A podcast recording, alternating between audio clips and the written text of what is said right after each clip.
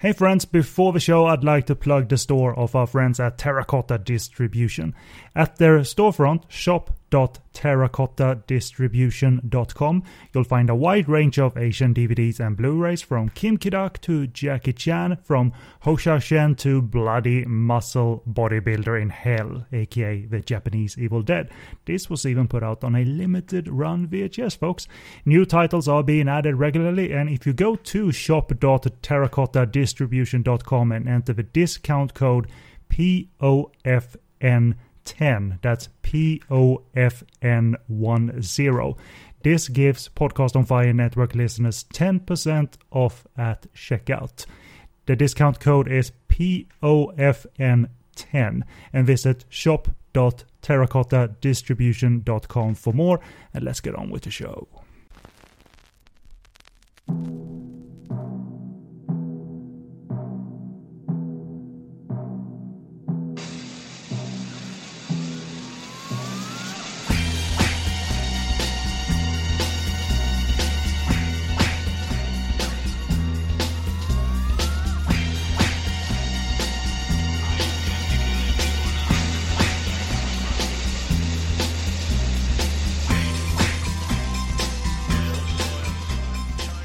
Welcome to a Podcast on Fire on Election 2 and the fun, the luck, and the tycoon. It's Triad Election time again, as orchestrated by Johnny To, and with Big Tony out of the way, it's now Simon Yam versus Louis Koo in Election 2. Electric Booga Koo, if you will. uh, also free of any scenes of feeding human meat to dogs. And essentially, I picked the other movie so we can talk of the lighter side of Johnny To because that existed and it only pops up every now and again. We go back to the 1990 comedy The Thunder Luck in the Tycoon starring Chow Yun-fat. It's coming to America. Hong Kong style. Those reviews are coming up. My name is Kenny B. with me since he was during the election review, and uh, I wanted to complete uh, the two movie coverage, and also I value his perspective and know-how, and, and regardless, and I'm happy to talk with him. And it is East Screen, West Screens, Mr. Kevin Ma. Hey there, Ken. How are you doing? It's very good, very good. And what people want to know, we discussed this last time, sort of saying it's not happening. What do you think the status is for election free? Because people ask almost as frequently, where's election free and when's Jackie Chan, Sammo Hung, Yuen Biao gonna do Dragons Forever again? And I'm like, neither is gonna happen, I think. Well, what do you think? Uh, looking at the world as it is today, can you make an election free in China or you have to do it strictly Hong Kong nowadays? Well, now even if you make it in Hong Kong, Johnny To might get arrested because you know now we're under we're in national security law Hong Kong. Mm. You know, we're saying anything that's critical of the administration, uh, he, either here or in China, can get you um, arrested for subversion. So, yeah, I I think that Johnny To. When he makes election free, he's going to sell off his building because he owns the entire building in, in Kwun Tong, and then he's going to move to Taiwan. Run! And then he, yeah, and then he's going to well, or, or he's going to finish election free, sell the entire building, sell the whole company, move to Taiwan, and say I'm never coming back, and I'm retiring from filmma- filmmaking. And that's it. That that would be only reason election free is ever going to come, unless election free is going to be free of politics, and by then there's no reason to see election free anyway. Do you remember if it was ever on the calls of like, I think I'm gonna shoot it next year? Uh, uh, you know, if we go back like 10 years, do you think Johnny has ever said that, yeah, I'm, I'm thinking of it and I want to do it? Or, it, it, or this is all, has always been rumor mill, but not from Johnny or Milky Way themselves? No, no, he's teased it multiple times. He's always teasing it. He's always like, "Yeah, I'm gonna make election free. Ha ha! I want to make election free." I don't think he gave like a definite. I, I don't think he gave like a direct or like a sp- explicit date where oh I'm gonna deliver it by this time. No, it's not like that. I I think he always kind of teased it because that's how Milky Way works anyway. Milky Way is like, oh, we're gonna start shooting something. We shoot a couple of scenes and then we shoot a couple of scenes here and there, and there's no real plan when it's up when it becomes you know films that are you know these are um, Johnny To's passion projects or, or pet projects. You know, if it's like a commercial film, then of course he would say, yeah, I'm going to deliver this because I have investors and everything. But for a film like Election, well, it's like, well, I can make it, I can start making it whenever I want, or I can just not do it. So, so it's it's pretty free jazz over there at Milky Way when it comes to these projects. So, I mean, he could tease it all the time. I'm sure he's thinking about it. Yeah, for some reason, also like uh, Andy Lau has made a cast list, so someone has teased that Andy Lau might do it. So people are salivating because of that too. You know, I hope no. Wait, wait, is that a thing? I've never heard of that one. Uh, he, was at one point on like a cost list, maybe on uh, temporarily on HKMDB. Obviously, uh, that's not an official uh, list at all. That's hilarious. Yeah, that's that's not that's never gonna happen. That's only again if Andy Lau decides to move all of his um uh, assets out of mainland China to Taiwan, and then he sells everything in Hong Kong, and they say "so long, suckers," and then he flies to Taiwan and makes election free via Zoom. That's the only way it's gonna happen. Yeah, well, uh, the Triad Election guys need to be uh, modern as well. So, um, you know, that's the cheapest movie you can shoot nowadays. Uh, uh that's how certain horror movies have happened in the last few years taking place over Skype only. Now uh, they do. Um, I mean, there's even a horror movie that uh, they promoted as the first movie to be shot on Zoom. But uh, marketing is marketing, so that gets you somewhere. Anyway, let's uh, get the show on the road with some brief contact information. Uh, so first of all, uh, this is Podcast on Fire on the Podcast on Fire network, and we talk Hong Kong cinema, new and old. every now and again, we venture into mainland Chinese cinema because our favorite directors and stars do work in in the mainland. So uh, for better or worse, we check out some movies from over there as well. And for the back catalog of uh, our uh, movie reviews, including the first review we did uh, for the first election movie, uh, check out uh, the archive over on our website or search out Podcast on Fire election on, election on your favorite podcast app and all that good stuff. If you have any questions or feedback, uh, your opinion on the election series, the two of them, uh, check out us on social uh, media, Facebook, Twitter, and so forth. E- email us at podcastonfire at googlemail.com. And uh, if you want to interact with us the most sort of directly, I suppose the most active hub of it all is our Facebook group called Podcast on Fire Network. So feel free to join to follow discussion and show updates. And I write about a variety of uh, Hong Kong and Taiwanese uh, movies over on my site, sogoodreviews.com, and I tweet over at, at so good reviews. Kevin, despite these uh, uh these uh, pandemic uh, days, um, you you have some irons in the fire. You know, you're not completely bored out of your skull. Uh, you got some work, uh, work brewing, some work that's even been released during 2020. Yes, yes. Um, well, fortunately, I do have some work. Uh, Hong Kong International Film Festival catalog, um, Hong Kong Asian Film Festival catalog. There's a Hong Kong Film Critics Society program that comes with, a, of course, a catalog. Also got some films that are subtitled that are coming out in the second half of the year. For example, we have Hand Rolled Cigarettes, um, which is the new First Film Initiative film. Um, it's directed by a young actor turned director.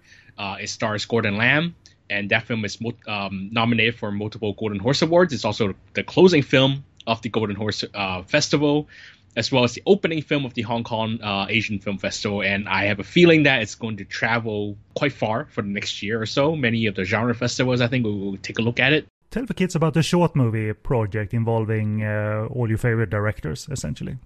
Yes, Septet. Septet Hong Kong Story. This is the omnibus film. It's headed by uh, Johnny To's Milky Image Productions. Uh, in fact, that's why I spent way more times at Milky Way than I than I expected ever in my lifetime this year. I, I've spent like like at least several days going to Milky Way again. I know, yeah, pretty much it's, it's like that. Yeah, going up to Milky Way and just sitting in the office and seeing directors, seeing Johnny To pass by. My no, actually, I've never seen Johnny To at at the actual office. You can probably smell smell him by the cigar smoke coming into the building. Well, I did see him because I went to. Well, okay, the, the film is an omnibus with um short films by seven veteran Hong Kong directors: Ann Hui, uh, Johnny To, of course, um, Patrick Tam, um, I'm counting off here. Ringo Lam, uh, fortunately, this is last film. Tsui Hark, Sammo, and Yuen Woo-ping. And I went to the screening, the final screening of the finished uh, English subtitle only version because they made a festival version that only has English subtitles, and then they wanted me to go do walk into the the theater. Like we all sat in the theater that's in the post production company, and I walked in, and then there they were. There was Patrick Tam, Yuen Woo-ping, uh, Sammo, Johnny, and Ann Hui. Tsui Hark wasn't there, and of course Ringo isn't here. And there, there are five of them sitting there, and I'm, I'm just gonna sit over here, guys. I'm not gonna talk to any of you yep. guys, okay? yeah, well, I I, I got to because it's a very small theater. It's like a 40 seat theater, and I sat pretty much like one seat away from Yuen Woo-ping. Well, I sat like one seat one seat separated between us because you know social distancing.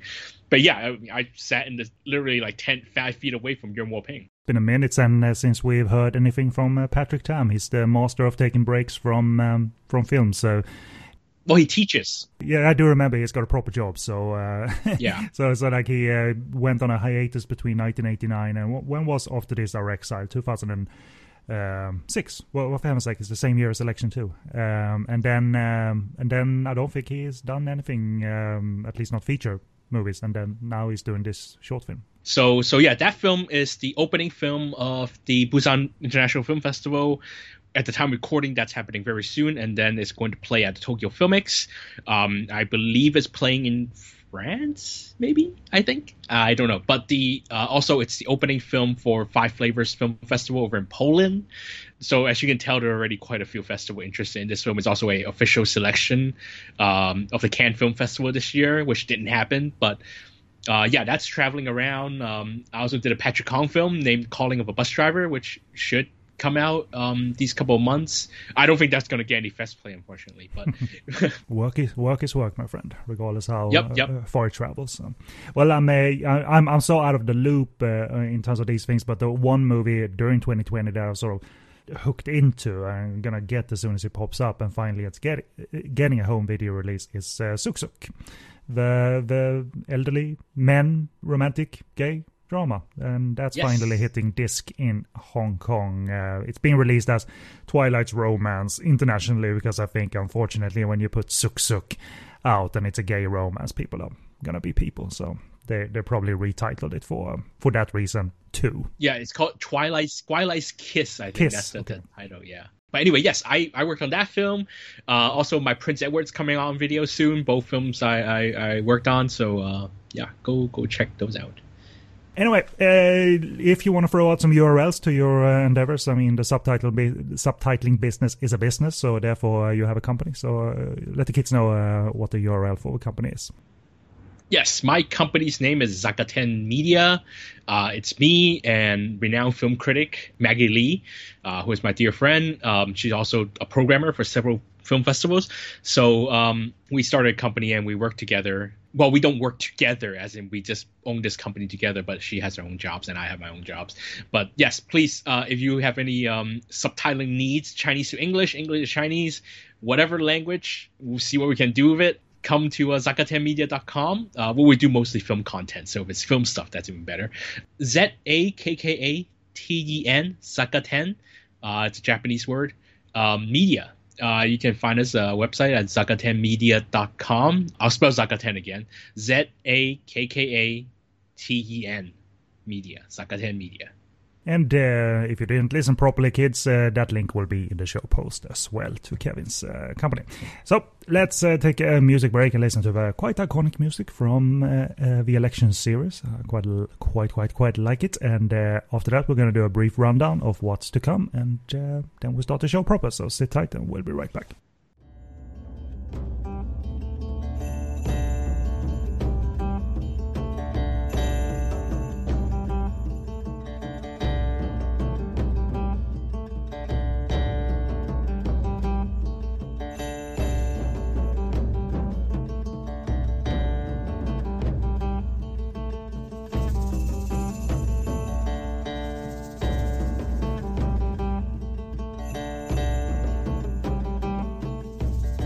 And welcome back. And uh, we have some brief sections here in this uh, episode, even though it's a simple episode. So, uh, first, in the Election 2 uh, review section, we're going to talk of its um, sort of box office reception, I suppose. Uh, uh, we I, I summarized some notes from Johnny To based on the DVD interview he did when this was released on DVD back in the day. And then we'll review Election 2. After that, there will be a music break, and the second half of the show will involve the Johnny To movie, The Fun, The Luck, and The Tycoon. And uh, essentially, it's, it's straight on to the review, but I think we have some box office notes to share. Uh, minor ones just before. So that's the the sort of gist of it all, and the running times or timestamps will be available in the show post in case you want to navigate around the episode. So here we go. Election 2 from 2006 and plot from the Love HK film review of the film. It's been two years since Locke, Simon Yam, bested Big D, played by Tony Ka-fai, for the chairperson seat of the Wu Sing Triad, and, and it's election time again.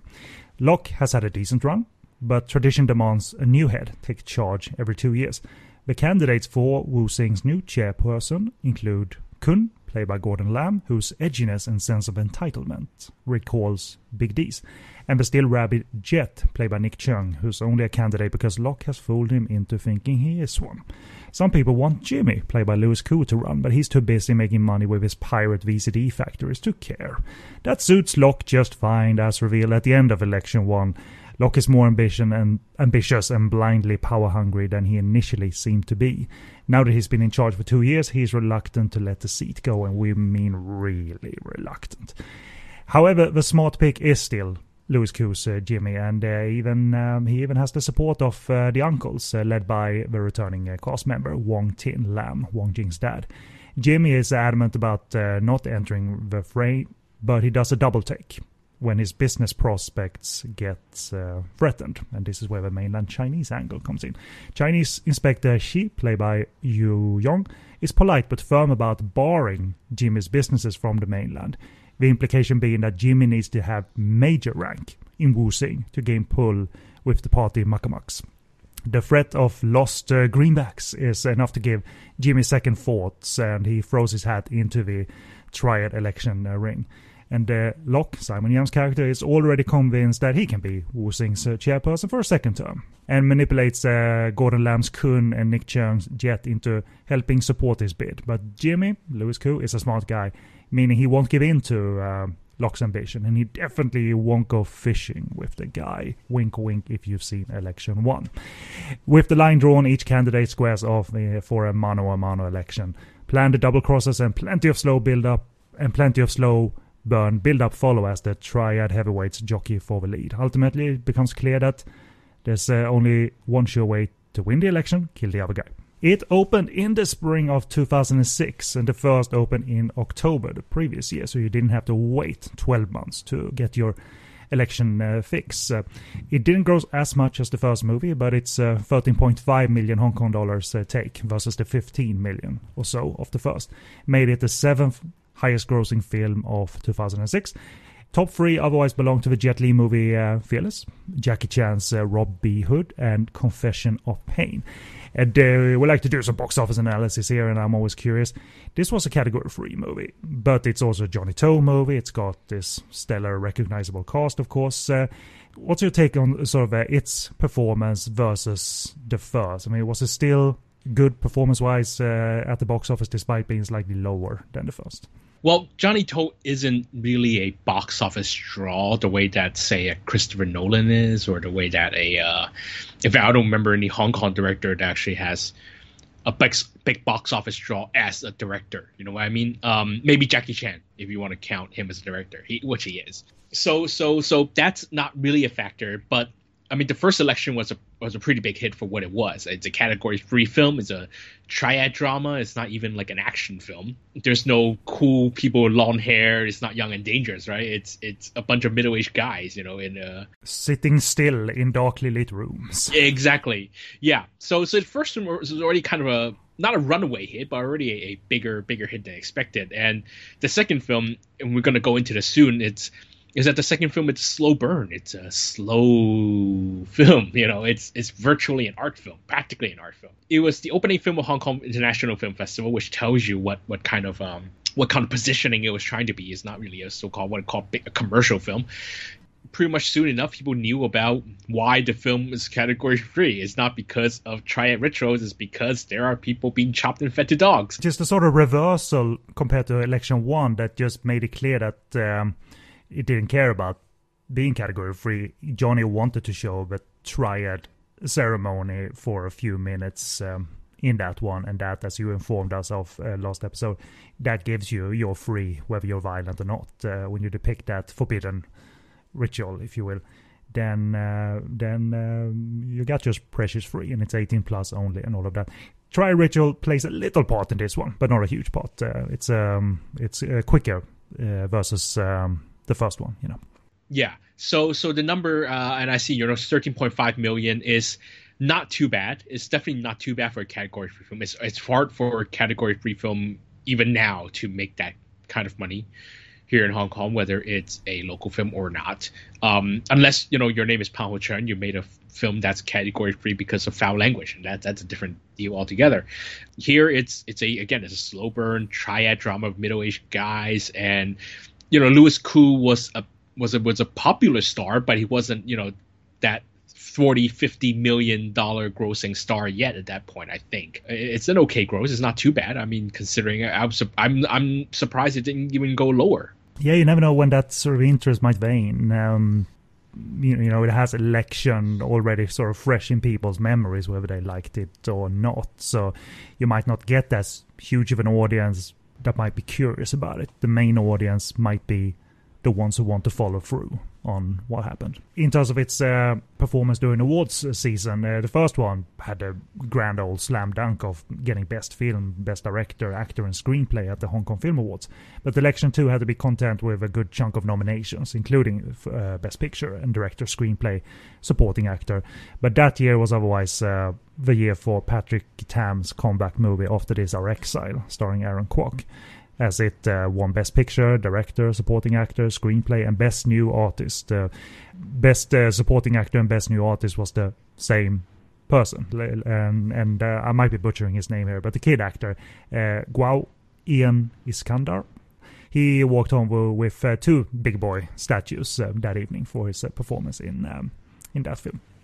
You don't hear about that in like you, at the Academy Awards that you can win two acting awards uh, uh, in that uh, way. Well, well, well, I guess you you might be a Kate Winslet, and one year you you have two movies out there or award bait, and and uh, you get nominated uh, twice. But uh, you don't hear about people getting continually a chance to be the best new artist of the year, or hmm. and so that's always fascinated me. Um, but hey, hey, heck, go back to like we're gonna talk of Yun-fat where in his heyday he he could be nominated like three times in each category, and I remember watching the nominations for one year, and I don't remember w- what actor I was missing from the category, but I was thinking like, did he really need to be nominated three times? Because you had these other performers, and I, and I've forgotten which one I was referring to. Why couldn't he get like a slot in there? Did Yun-fat really need to be nominated three times and definitely win regardless? But uh, the, the the problem with having multiple nomination the same year is that you don't know which film your voters want to vote for, right? So it separate it splits the votes. I mean, that's what's what happened to Sammi Cheng. Sammi Cheng has been has at least I think one or two years where she was multiple um, she was um, nominated multiple times and she still hasn't won best best actress yet. I think. Uh, going over some notes uh, from Johnny To because he was interviewed on the DVD and they subtitled that in English, regardless if they did it well or not. Uh, he reflects on the reception of Election overseas. For instance, uh, when screening uh, both films at the Cannes Film Festival, he, he got some impressions of how it's played, and to him it was not uncommon that overseas audiences would sort of still want Hong Kong action cinema. And as depicted here in Election 1 and 2, these characters that audiences got to spend time with, they were, uh, or rather, the, the, the characters from those old movies, the Hong Kong uh, action movies, the triad movies, they were often more heroic. So that brotherhood angle, honor, and loyalty that uh, would be on Western viewers' wish list, according to Johnny Toda. That, was his sort of impression. But uh, as Election 1 showed, this isn't a cal- character gallery for brotherhood, honor, and loyalty necessarily. He also talks of like, and, and it's not that people were coming up to him on the street and like, taking the cigar out from his mouth and say, "Hey, listen to me, I've got some suggestions." But he did feel like a human suggestion box a little bit. Uh, he, he, he got some minor demands about bringing back the old days of uh, Hong Kong triad movies. Why don't you do that? But his local audience at the time, according to him, they they were open to something new in a, in a general sense. Uh, they were open to new thoughts on the triad world in cinema and their actions and their character. Um, and on the surface, uh, Election uh, 1 or 2 might look like an ordinary gangster film, but uh, once Johnny To got bumps in seats, he, he got a he, he got to present his different triad movie and he got a different positive reac- reaction with viewers. Uh, that also felt that his intent of uh, reflecting on the current times uh, were there. The current state of Hong Kong was baked in there. So I think it was relieved, uh, well, relieved and relieved. I think it was a good confirmation that uh, I think they get me. They're not disappointed that this isn't Young and Dangerous 8.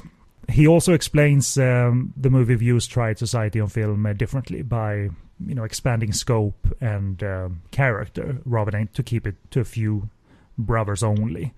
For those uh, having trouble to adjusting to a movie being as different as Election was, and looking at the topics and uh, the subjects uh, within it, uh, you know, viewers might have wanted like simple escapism rather than a complex set of uh, characters and uh, tried morals and ethics. But Johnny said he, he he isn't keen on making that to satisfy their opinions. Uh, you know, the history of Hong Kong was always uh, in his head instead, and how triad society fits into the history of Hong Kong, and uh, that fed his images as he created uh, these movies. And you know, for instance, in Election One, he felt like the strong urge to depict and permanently record the way triad societies are, because it is deeply embedded in Hong Kong society. So why not shine a light on it? And in his words, uh, why don't they have a formal history or cultural value? I mean, we are we are on the same path as them, as a matter of fact. Um, he also talks of, and yes, he, he sounds like if you watch the interview, but he isn't throwing shade like immaturely at genre efforts of the past. But the, the things I just talked of was his obsession, his train of thought, said uh, that there is more to the triad society than a better tomorrow tells us. So, and I, I never got the impression, Kevin, that Johnny To was this sort of rabble rouser that's uh, gonna talk crap about movies just for the sake of it to get like a bite in there to, to get a bite onto the internet to get a bite into the press. He just talks of like this is not what i want uh, like i don't want to do a better tomorrow refred i want to try something new and if that can be transferred to and accepted by audiences he, he would be pleased. I know he doesn't pull any punches on set necessarily, but but I never got the uh, impression that Johnny To is this uh, guy who just wants to stir up crap for the sake of it, you know. No, no, of course not. I mean, he he's very much a straight talking guy. If you can tell from his, I mean, I've interviewed him once, and it was interesting because that interview, the intention was to promote the Fresh Wave Film Festival, which he which he founded or he helped establish. But once we got past the stuff that he had to say, you know, once you get past the stuff he had to talk about, which is the fresh film, fresh wave stuff, and then you ask him other questions, and he gives you a straight talking Johnny To, and it was great. And he's actually a really great interview subject if you let him let loose and you let him talk about what he wants to talk about, and you find what he wants to talk about, and talk about the you know, triad films. So the thing is, jo- Johnny To has always had. And, and, during his lifetime, some kind of contact with criminal elements, right? He grew up in he grew up in poverty. He grew up, um, I think, I'm not sure. I can't confirm about this because I, I say this because he, he's always wanted to make a film about it, but he might have grown up in the the Kowloon Wall City or near Kowloon Wall City or involved somehow tied to the Kowloon Wall City. So he's had he he's been you know tied to these or associated or well I don't want to say associate because that's that's criminal liability right like he he's, he's always lived among criminal elements all his life you know so so he's seen it and he has his own view of how this world works and how who these people are. And i think he mixed that with how he sees the state of politics in hong kong the state of democracy. That's what election was about. Just mixing what he grew up with and and his own view on at that point pre-national law hong kong um, uh, what he how he sees Hong Kong democracy and how he sees the future of Hong Kong democracy and the the looming sort of the lurking, the shad, the influence that's lurking over Hong Kong. That's from China, the Chinese government. Um, of course, now he can't say these things anymore, but he could totally do that when it was in 2005. So he did. Unfortunately, he's always wanted to make this Kowloon Wall City film, and he's he still hasn't been able to do it yet. But um, I really would like to see how he sees the Kowloon Wall City yeah, it's been uh, depicted in movies um, as settings and uh, for, for, for action set pieces, but also um, literal uh, settings for the drama. Movies like Brothers from the Walled City, the Shaw Brothers movie, and also Long Arm of the Law uh, ends on an action set piece, uh, a classic action set piece in um, in uh, not the Walled City, um, but certainly a replica of it.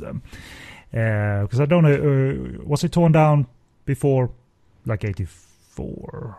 You remember that? No, it was torn down in like the nineties. So, so, so, so maybe they actually uh, got to go in there and um, create some some havoc anyway. The makers of Long Arm of the Law. It's going to be interesting to have a look at that because that was notorious. That was notorious for being able to shoot inside the wall city. Yeah, that's pretty notorious. And talking of Louis Koo here, because as you remember, viewers, he was not in the first movie that much, um, and it, it was not a sporadic in the moment decision to have him be a side character in election one and then at the forefront in election two. It it had a purpose, I think. Uh, I got the impression from Johnny that uh, he would change. Uh, you know, we lose some characters in, in election one, so our characters step forward.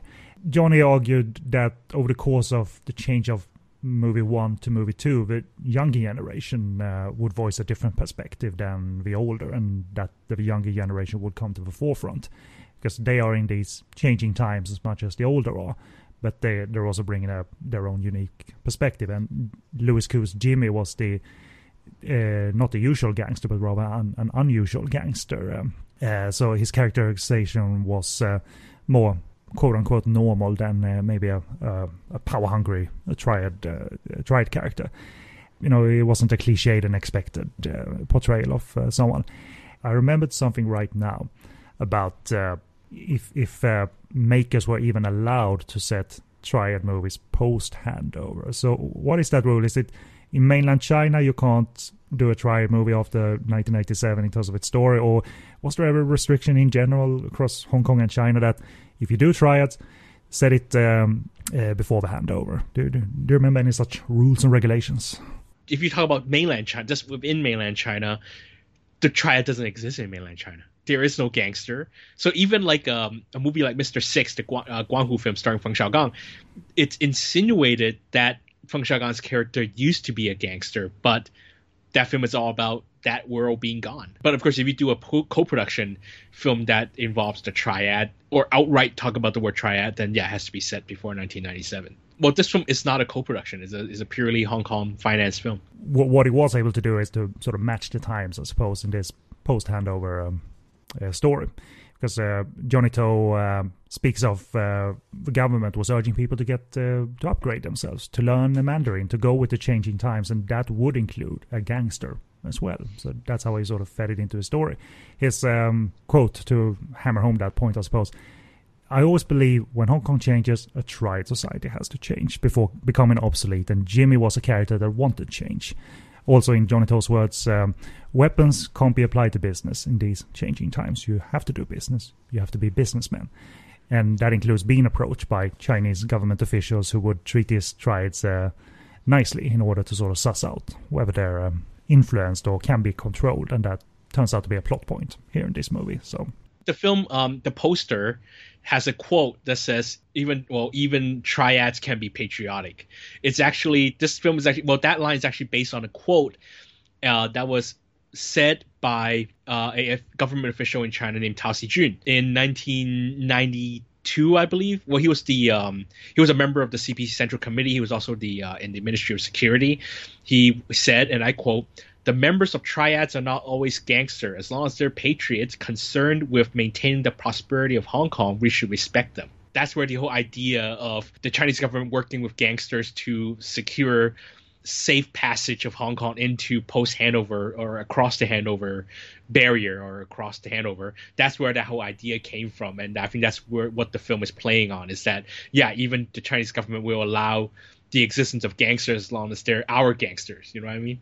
So let's uh, move into the movie review, and uh, I'll share my brief opinion first of all. It's hard for me, in a way, to separate the films into well, this is the better of the two, clearly, because I, I, I really think they are connected. They, even though they take place over two two years, there is a time jump from election one to this.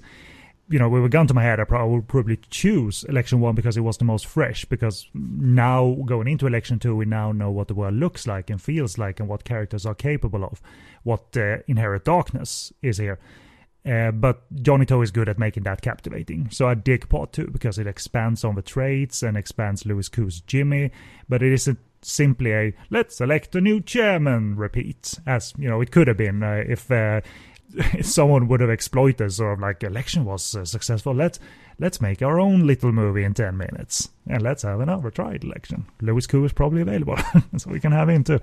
But uh, regardless, it, it isn't a repeat, and the mainland Chinese angle is interesting and probably more nuanced than I could ever appreciate. So I'm gonna probably ask stupid questions to to you along the way here. Um, but don't stop at election one if you dug it. I mean, you, you can, as the shock twist ending might linger in a cool way if you don't pursue election two, but it is rewarding to pursue, I think as for your short opinion, and uh, would you like say, well, totally, this is the better of the movies, or it's too hard to do in a connected story arc like this to select your favorite election movie because they're two very different films. I mean, first of all, you have a totally different editor. You have different uh, storytelling. It almost feels like a film directed by someone else, right? I mean, second film because the storytelling rhythm is so different. And I think I really admire Election Two for tackling such a big subject, which is because Election One is sort of a crit, is sort of a critique on Hong Kong's election system, right, or, or, or, democracy and all that, which is kind of a small issue. It, it's not in Hong Kong, but it is in, in terms of a big picture. But election two, it's like Johnny To is like, well, nope, we're not done yet. We're gonna talk about all of China coming down on Hong Kong, and mm-hmm. and let's face it, Louis Koo is, is, essentially the chief executive of Hong Kong. That's the allegory, I think. I think is the allegory. But also, yeah, it's about yeah. I mean, look, China will work with China. It's a really big subject, and it's a really big critique of the lurking. In fact, it's still it's even more timely now considering that that sort of lurking influence is now more apparent than ever sure. um, than before. So the film right now is circa 2020. It's very much a Hong Kong circa 2020 film, in fact. So for that, I think Election Two is very interesting. It's a very very different film. It's in fact. I, like like you said, I think you can stop. Well, I I you can stop at election one, and you don't have to watch it. You don't have to keep watching. It's fine. You can stop right there. The story stops, and then that's it, right? But you can't go into election two blind. Oh no! For heaven's sake, no. No, because because a lot of the, they don't even give you any um, context about who the characters are. It sort of starts right in the middle. Not not even a black and white flashback to previously on election. No. Exactly. Exactly. It's it's it's like a direct continuation, almost like if Johnny Johnny To meant to make these two films at one go, and then just had two different editors edit them into different, two different films. That's what it feels like it's kind of hard to say that with Johnny To. Is it that well he must have shot these two movies uh, back to back because as as you described, his working habit for a while was shoot a little bit, shoot a little bit, shoot a little bit, you know, and over time right. a movie came out of it. So I can just imagine that election, uh, you know, you had to lock down people, of course, and uh, it, it's a big production when when it's two movies. But I can just imagine that uh, this wasn't, you know, a 120 minutes, uh, 120 days continuous shoot with all, with all of these guys. No, I mean it's Johnny To. He probably shot both of them in like 40 days because it's Johnny To. I mean, knowing him, he's just like, yeah, we'll just zip through this. Uh, I mean, there's a guy who did the mission in like in like 15 days.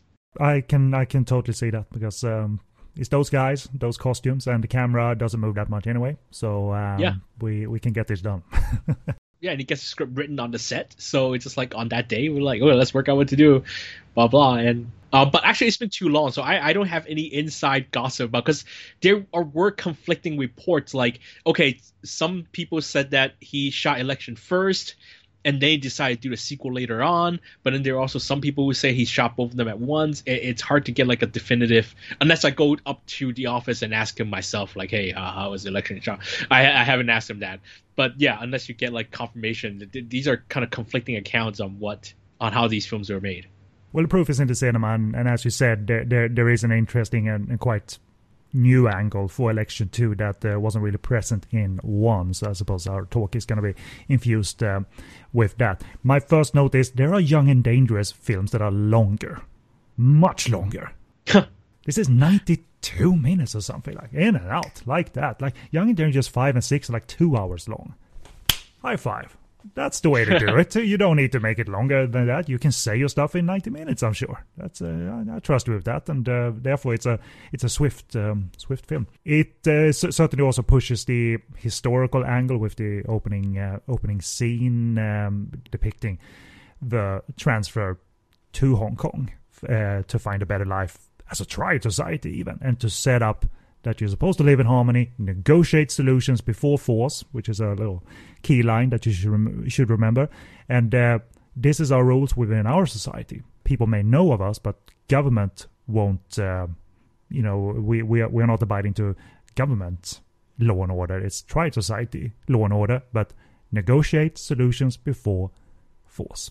I'm sure it was like that for a while before the power hungry came into a story like this, uh, like Simon Yam's Locke, and uh, it's an interesting um, opening that that might uh, it certainly flew over my head I think once, but I, I kind of like that he um, set that that line in particular that I, that I've said twice already.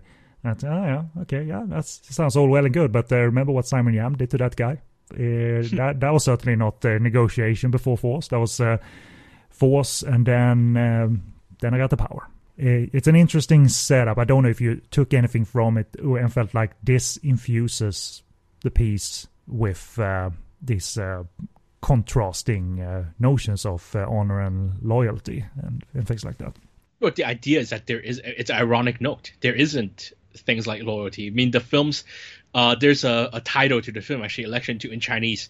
In Chinese, is um, which means like harmony brings prosperity. Mm-hmm it's kind of ironic, but yes, it's it's almost true because yeah, if you if you if you um, maintain a harmonious relationship with the communists, then you get prosperity. That's the idea. So, but then the thing is, the communists don't do negotiation. They do not.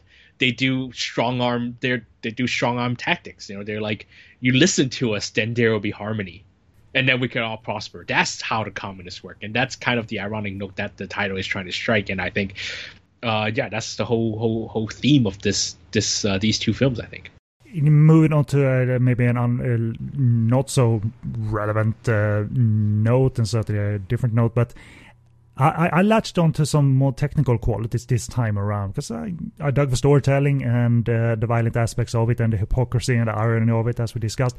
I, I found myself uh, rediscovering that Johnny To uh, gets away with uh, shooting darkly lit uh, interiors. Like there, there's a scene early on in um, in a restaurant, maybe uh, Louis Koo's restaurant or the one he frequents, that always has um, uh, an English uh, song played uh, in each and every scene. It's a darkly lit restaurant scene, brightened with yellow and blue highlights every, every now and again. But despite that technical showcase, we also still pay attention to the advice that Jimmy gets and the path that uh, the path he's uh, they're, they're, saying he's supposed to be on and all of that. I, I, dug that technical quality, but I also at the same time discovered or rediscovered this time it's so interesting how Johnny To uses actors listening in an intense way to create his uh, slow burn, his build up. Because this is uh, incredibly boring to shoot, I gather. Just sit there, look, cut. you know what I mean? So, and then he'll assemble that. You know, they're not glaring. Characters not glaring at each other across the room like, ah, I'm gonna chop you now. But it's just calm and measured and it shows up in in the technical execution of the cinema. You understand the story beat, but this must be hella tedious, or maybe super easy to shoot. To just have Louis Koo look dapper and uh, look uh, camera right, and that'll be it. So you know, does that translate to slow burn that's good? Yeah, I suppose is my question. Well, yeah. Imagine he was shooting this on film too. So you know, th- remember, imagine burning 35 millimeter film on still tedious shots. I mean, what would what would the mission Johnny To say? You know, what the hell? Where are we at two million dollars? We're trying to, you know, I mean, because Johnny To talked about try, trying to save film because there was so little film, or they didn't have enough money to pay for film to shoot the mission. So yeah, imagine what that Johnny To would tell to Johnny To in 2000, 2005, going, "What the hell are you doing, wasting film?" But yeah, it, it's a very different. I think I think that's what you were talking about, how Johnny To views the triad genre. I think we're too used to those kinetic action even the Wong Kar Wai triad film is you know it's action right it's it's quite fast and I'm talking about I think uh, as years go by yeah exactly I mean I mean they're still punks I mean we're not talking uh, uh, Triad Brothers, uh, old or not, in costume or anything. They're still Triad punks and things like that. Right, right. Like they're still punks and they're still moving very fast, and you still have that signature um, shaky camera of the of the of the um, less the slower frame cutting, step in, yeah, which is very kinetic. And but here Johnny To is like, nope, we're not gonna make a triad movie like that. We're gonna make one that's slow and. And I mean that uh, I don't know if that necessarily allows for him to communicate story clearly, but certainly being so slow, being calm and measured, he still gets his uh, beats in here, in especially in regards to Louis Koo's uh, Jimmy. That uh, you know the walls are closing in on him. His deal has fallen through. He has uh, also a, a, debt of loyalty to the Tri Society. He can't just uh, uh, feel like, well, I, can have one feed in and one feed out, and that'll be good, right? Nope, you can't because you know once you're in, you have a debt of loyalty to the Tri Society. So. Um, that that's a it sort of sounds like a cliche and a trope, but it generates interest uh, and it generates that change in Louis Koo's Jimmy that uh, well I need to engage in the power play in the chess game that involves assassination and the force before negotiation and then I can get what I want. I suppose the only complaint I have is uh, it's clear that uh, Louis Koo is not the one steering the ship. As a matter of fact, like you know by the end that, uh, like I, I got you your thing, I, I got you your rank. So what do I do now? Well, listen, kid, I have a story for you.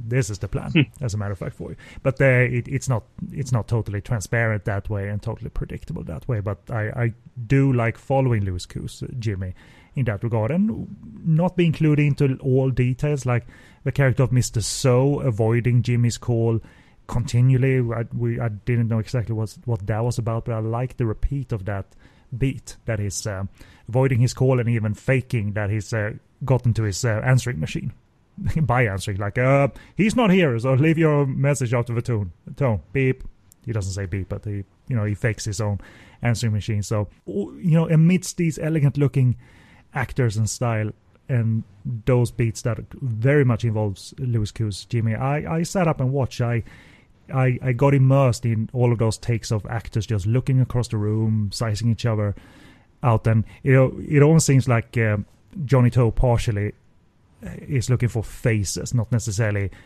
dramatic, nuanced performances, because there's a lot, a whole lot of talking here, but faces and presences. This is what's gonna drive election two to a degree, even if they're not lit at all times, even if they're just highlighted every now and again by some spotlights. I need faces, despite has recasting ever been a problem for you? Like, uh, did, have you ever felt like, does it need to use Gordon Lam every movie, or the movies, or if the movies are good, you don't think about the uh, the the recasting of uh, of these three, four, five core actors of Milky Way? Well, no, I mean, come on, we watch Hong Kong films. You know, we're used yeah. to seeing the same actor like ten times a year.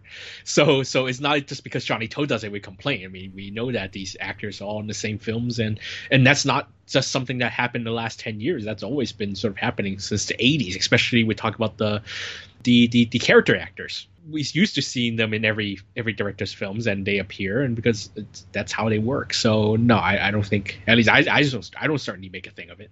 No, not at all. I mean, even uh, even if uh, Lam Suet is um, in it for two minutes, there's going to be some joy to that. He's not even in it, this movie that much because he's stuck in a box, but uh, it's uh, it, it's it, it, comes with a good payoff. Like, oh yeah, that's that, that's where he was. Oh boy, did it ever feel like this um, triad movie that's going down places you've seen before? Considering there's a whole string of assassinations and uh, the power play to get to the chairman position and getting the the ancient baton, the the, the baton that uh, chairman holds. Like, was that uh, still captivating to a degree, despite Johnny To going down triad violence routes, if you will?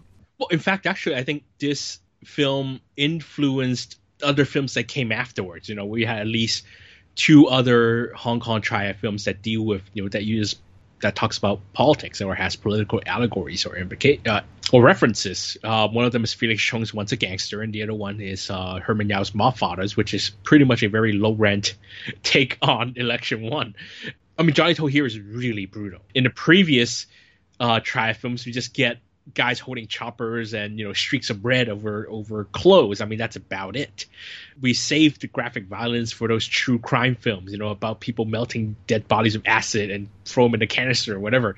I mean here he sort of mixes that, which is incredibly scary because people don't really go to triad films to see more than that streak of red over someone's you know shirt. And and it's really extended here as well, especially that sequence in the dog. Uh, uh, with the dogs of the, and uh, dogs in the cages and all of that. It's uh, he stays with violence and um, doesn't necessarily um, let us um, turn away from it either. Uh, he's uh, he's got he's got his category three rating, so let's uh, let's play. I will tell you what though. I mean, I this film is the source of Kevin the freelancer's favorite model uh, and this from the Mark Cheng character, who is um, sort of this outsider, springer who gets brought in to help out um, Louis Koo. And his motto every time he does something that's horrible, he just he just says, "Give me more money, asshole! Give me more money! I want more money! I want more money! I want more money!" And that's Kevin Ma the freelancer. That's his favorite motto. More money, damn it! well, speaking of Mark Cheng, uh, I remember watching this back in the day because I bought the DVD when it came out. Had watched Election One by then I loved seeing Mark Cheng in this. Uh, it felt like it had been a while, and I was very familiar with uh, the stuff I didn't like with him when he was very young. I don't think he was necessarily the best part of Peking Opera Blues, for instance. And then uh, he went to town doing over the top um, performances in category three movies of uh, of different kinds. I mean, he's in Raped by an Angel. He's the he's the villain in Rape by an Angel, Peeping Tom. But then you know you pass the millennium, and uh, he uh, adds experience along the way. I'm sure he's always been a working actor, but uh, he also grows into his looks even better. And I I I just loved seeing him here. He made me happy, but it's also he, he's good at embodying that uh, character that works according to those morals and ethics that you just described. Is cold, cool and cold about it, which is um, one of the scary aspects of uh, of this one. So he isn't his manic, over the top Mark Cheng of of the past, and certainly doesn't evoke such characters no, no. from the past. Like he is, I, I, don't know if you remember the character actor Carol Wong, but he was a mainstay of Triad movies, and he had a snarl about him. and He had a danger about him, and he was good at that. But these characters, uh, it's even more scary that. Uh, it's so matter of fact. Yeah, I mean, I mean, Mark Cheng is essentially to try a freelancer, right? He is like, I'm just doing a job. And how many triad movies do you see people talking about that? You know, a lot of them is, you know, they throw out the, the ideas of brotherhood and loyalty and doing it for for the for what we call the grandfather. Grandfather is essentially our phrase for the society. It's for the triad. It's for the whole organization. Here it's just like no, I'm just give me more money, damn it, give me more money. I want more money. Pay me, pay me, right? And it's real, very realistic in that sense. Is he an actor that uh, you ever noticed pre like working with Johnny To? He was one of those. Well, he turns up in movies, reliable enough character or TV actor. Or, uh, or how did you view Mark Cheng's work here? Because he's a good-looking guy, and he, has got the he's got the build and he's got the presence to to deliver the, to to deliver pain. He doesn't look. Um, snugly necessarily. I, oh, I, I, for a time, I think I still do. I confuse him with Roy Chow because I can't I can't remember which one is it that actually died in a Young and Dangerous movie oh, and oh, you mean Roy Chun. again later uh, on. That's Roy Chun or Roy Chow. See, you're, you're right. Uh, Roy turned out three times as three different characters in Young and Dangerous. Mark was in the fifth um, as the um, foe for um, for Chan Ho Nam. Yes, but you can easily imagine Mark Cheng also showing up as multiple characters in different Young and Dangerous movies as well, because he also has that kind of he he, he follows that kind of career choices. And even in his uh, Young and Dangerous movie, he, he actually underplayed it. He wasn't a snarly villain like an ugly Kwan or anything. And I'm glad that that carried over here. That this uh, becomes even more scary because of the scenario that they, they, they kidnap these guys from Locke's side of the aisle and uh, break them down through through psychological and physical torture in order to um, get them on their side and um, dish out some pain to Simon Yam's uh, character. And uh, I've I've never seen it that extended and that um, not not gleeful in terms of how they they're acting, but it's gleeful to a degree what they're um, what they're doing here. In my head, I had the uh, in my imagination, I had the sort of image of chainsaw violence in this one, but um, that was apparently wrong. I was like waiting for when is Mark Cheng going to use the chainsaw? No, it's mainly mainly uh, meat grinders here. So much more pleasant. I, I suppose yes. Seeing all of this, and as the uh, power play happens and deaths pile up, you you do go back, and I I certainly went back to that negotiate solutions before force. That that is lost to these characters, or they're in their own sort of mind made up a new version of that to warrant these violent tactics almost as step one. Uh, which was interesting because a, a, character like Simon Yam's Locke, for the longest of time in election one, you thought he was um, cool, calm, and collected, and not uh, prone to those outbursts of violence. Certainly not himself. But as it turns out, um, the only thing that's missing from him is the sort of over the top snarl and acting that you saw in 80s and 90s triad movies. But uh, uh, as we said, it's it becomes a little bit more um, scary, felt, affecting, certainly involving that um, there, there, there's no shouting matches here. There's no over the top uh, confrontations as such, and that makes Johnny To's violence even more scary. And especially when they just a character I won't say who they beat him to death. You know, one head beating at a time. And that character then fades a little bit more, fades a little bit more, and then fades a little bit further. And that's even more scary than painting the screen with even uh, blood on the outside of clothes that we talked about. But, but but was it ever like, oh, he's going he's going too far? No, it's violent. But come on, like uh, enough's enough. Uh, more more mainland Chinese angle story, Johnny To. Or did you feel like this was a nice balance between violence and uh, the message of the film? Well, I mean, the, the beauty of the film is is while you remembered violence, it doesn't overshadow the message. I mean, it is it is a very ruthless film, but I think the message of it and the political message, I think, it's more chilling than than the violence itself. Um, especially at that point, right? I mean, at that point, it's 2005. You're only less than 10 years after the handover. Hong Kongers are still understandably very worried about Chinese influence in Hong Kong. Um, and back then, it wasn't so apparent that was going to happen. Yeah, I think if we show it now, it's even scarier. Some of my final notes, and, uh, and and I do have a question here, even though it might spoil some things. But uh, so, if you haven't seen the film, then, then don't listen to this. But regardless, uh, some some um, some of my final notes. L- looking at Louis Koo's Jimmy, and I think he does a respectable job uh, here. He's still in uh, development, and uh, the, the, this is about 600 movies ago in Louis Koo's uh, filmography. He's done a lot since then. Uh, but you wonder if Jimmy has his eye on the target or if he's when it doesn't go his way, when he can't conduct business his way, if he sinks like too low into the triad business of force. If it's if it's like a screw it, they took my ambition away. It's not going to be violent. That was interesting uh, before even the finale reveal of um, that I spoke of that uh, he's now done what he's supposed to do for his mainland Chinese contacts. So now's everything now everything's cool, right? And it certainly is. Uh, is not.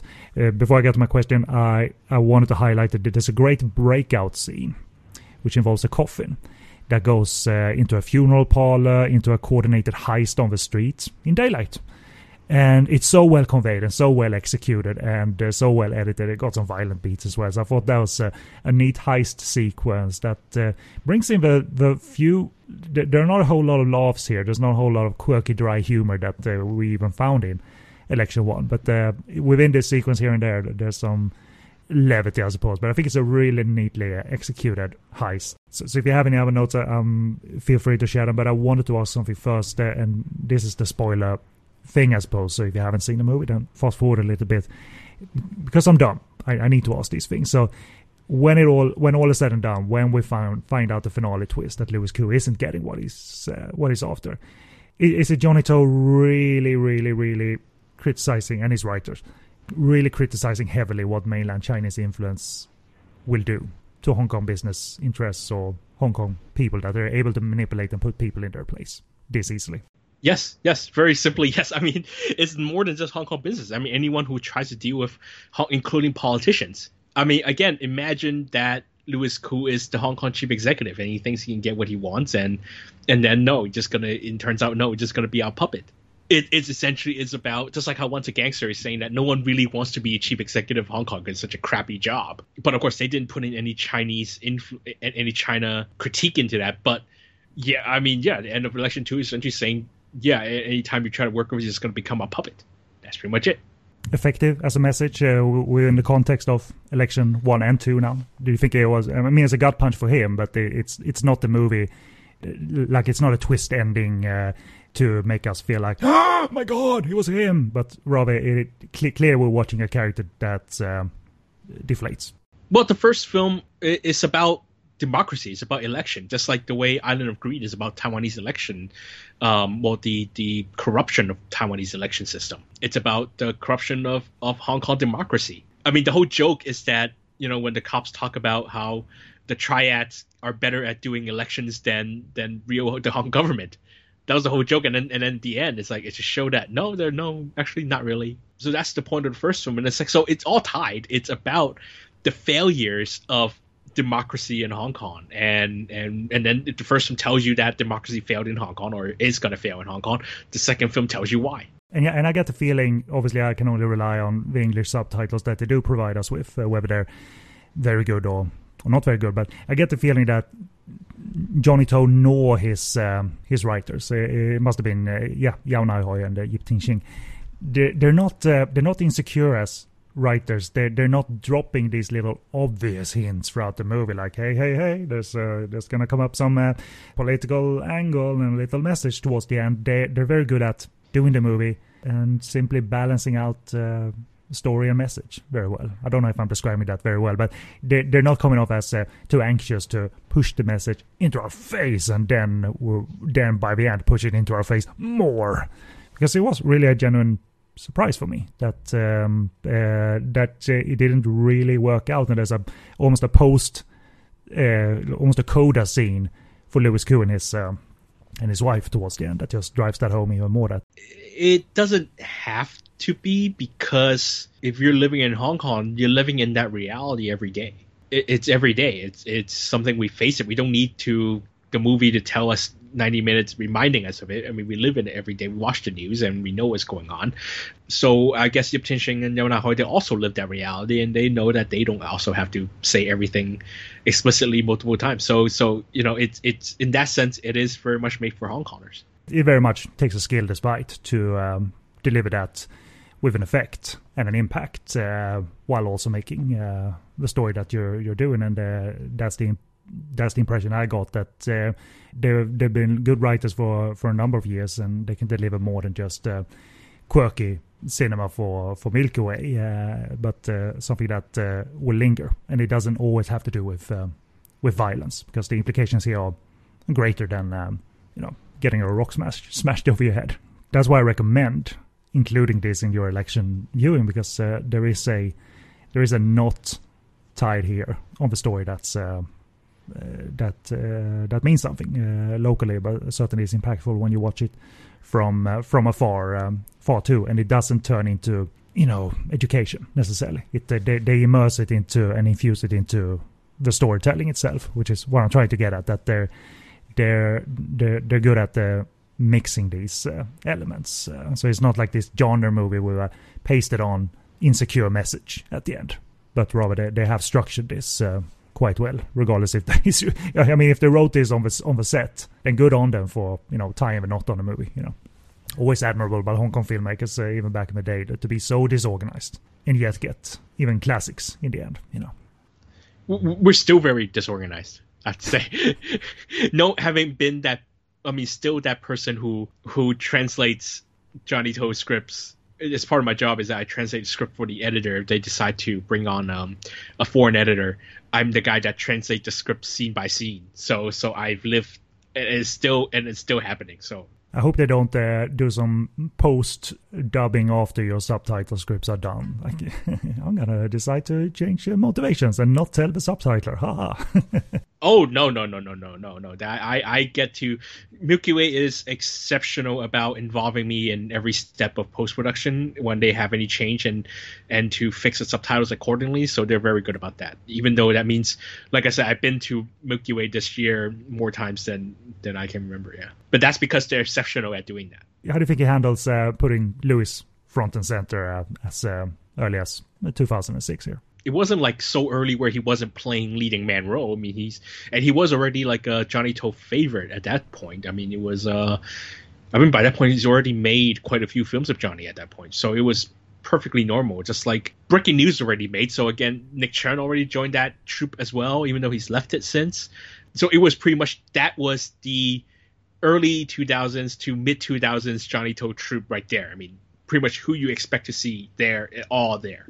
I think it does a good good job. I mean, it's it, it's hard to differentiate um, and extract. Oh, this is the best Louis Koo performance because he never stops working. So it's uh, but but I appreciate.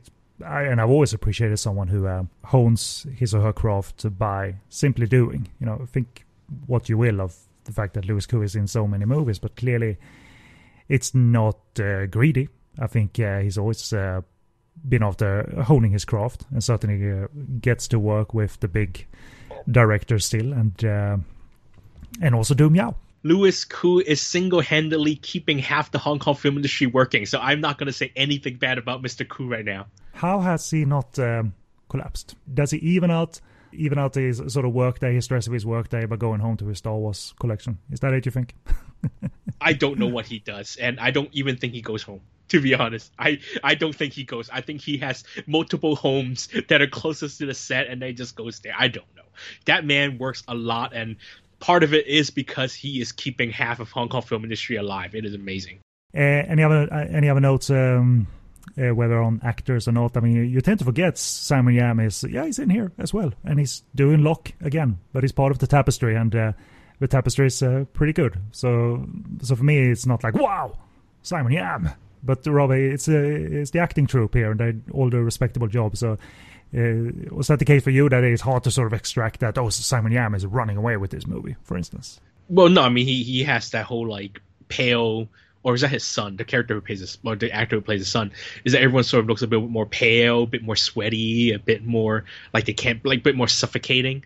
Um, that's the feeling. It's hard to. I mean, Election is an ensemble film because there's no one that is explosive the way that Tony Leung was in the first film.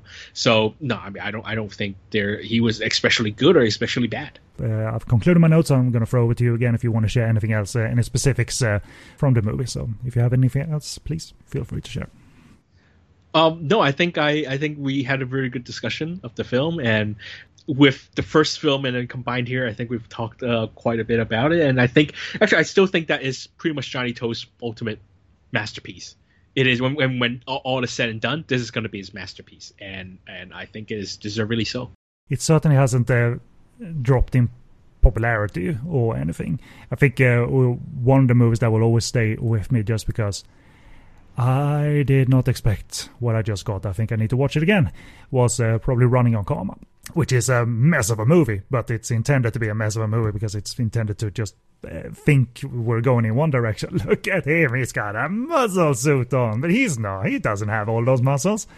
And then by the end, muscle suit movie. That was not what I was expecting. Let's uh, watch those 90 minutes again and see if we can make sense of what was happening here, and uh, I gladly returned to running on Karma for uh, for that reason. That uh, I did not uh, I did not uh, expect that. Um, one final note that just occurred to me: uh, I, I, usually recognize most of the main cast in Johnny To's movies, but one person that I couldn't really recognize because his outfit was a little bit goofy, his demeanor was a little bit goofy, was probably um, Eddie Cheung, Cheung Siu-fai, as Mr. So. They bury him a little bit under. Um, uh, under glasses and a certain demeanor here. So normally I'm like, hey, that's Eddie. I see you. But uh, I didn't. For, I, I, didn't formally like confirm it uh, until I watched the cast list by the end. Oh, he was Mister So. Yeah, yeah, yeah. You could tell by his voice. I think. Uh, so so go get it, and you can because it is available on um, DVD and uh, Blu-ray in Hong Kong. The the the first edition that came out way back in the day was a two-discer with subtitled extras. Uh, hopefully, they carried that over to the Blu-ray. I don't know if you watched the extras on the Blu-ray. If they um, took the old interviews and put them on the new Blu-ray. No, I didn't check, unfortunately. But uh, they got some cast the interviews. Gordon Lam, Lam Suet is there, Johnny To, and uh, that was uh, very welcome for us back in the day. Uh, it was Panorama in this case who did Election 1 and 2 on DVD, and they took the time to uh, uh, address the subtitle situation uh, even in the extra material. So obviously that is very appreciated. Uh, it's a standard that I'm not sure has been kept necessarily, but then again, I'm not sure we get that many, you know, special edition Blu-ray releases in Hong Kong anymore, where, where there's commentaries and big old documentaries and things like that. It's it's the making ofs, and I I'm, I'm not sure anyone cares if the five minutes of making of is uh, is a subtitled thing, but um, it should be. And you got people working on subtitles. Wink, wink. Kevin's way, you know. Here's the meow making off. Then uh, then enhance that for Western viewers so they can get a get a sense of what what was the reason Meow was made. Do your work, Kevin, is what I'm saying. anyway, uh, we're gonna take a uh, promo break and uh, listen to a promo from one of our friends in the podcasting community, and after that, uh, we're gonna do a a more. Um, a more, uh, it's a light-hearted movie, and uh, from Johnny To as well, from 1990, and I think it's going to be an easier review. There's no as much anyway, mainland Chinese subtext, and certainly no uh, feeding of human meat to dogs in The Fun, The Luck, and The Tycoon from 1990. So sit tight and we'll be right back to discuss that film. The following message is a paid advertisement for the Cult of Muscle podcast. The Cult of Muscle. You're either in it or you're dead. It's the dawning of a new age. The halls of Valhalla have been shuttered. The heroes of yore have either retreated to the shadows or taken to capering for the amusement of the small folk. Their past glories a distant memory. The barbells have been torn from their once puma strong grips. The beards shorn from their square jaws, only to be transplanted onto flannel clad, puny weaklings with fingers barely powerful enough to strum a ukulele. The time has come, my brothers, to restore order from the chaos. No longer will our heroes be forgotten. No longer will their great deeds be viewed through a foggy lens of irony. Hear now our rallying cry as we scream it from the mountaintops, as we bellow it from iTunes and Libsyn and Facebook. It's time to join the cult, my brothers.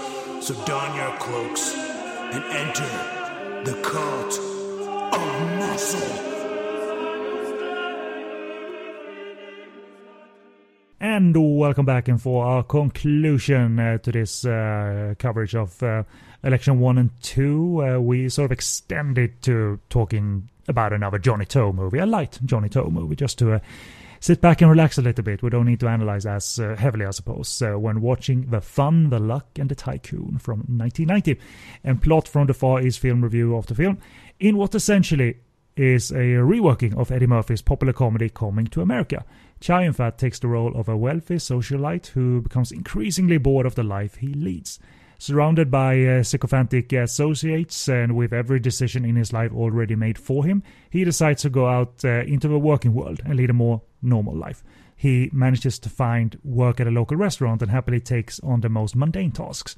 Happy with his relatively stress free environment, uh, Chow meets and slowly falls in love with the daughter of uh, the restaurant owner, played by Sylvia Chang and manages to use his uh, subtle charms on her, I suppose. Uh, her father, however, has other ideas and continues to try. And uh, a right father, uh, I think that was uh, her brother, wasn't it, in the movie?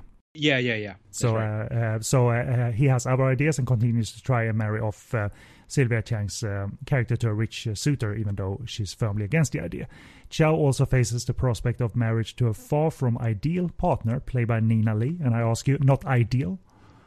she's gorgeous for everything. But yeah, she's a bit kooky, and realizes his uh, former world is beginning to close in on his new on his new environment. This time, well, Kenneth, uh, well, Kenneth. I mean, let's remember she's his cousin. Ah, okay, yeah, that's fair enough. Yeah, that's fair. Right. that's, that's how the rich uh, that's how the rich work work out their marriages.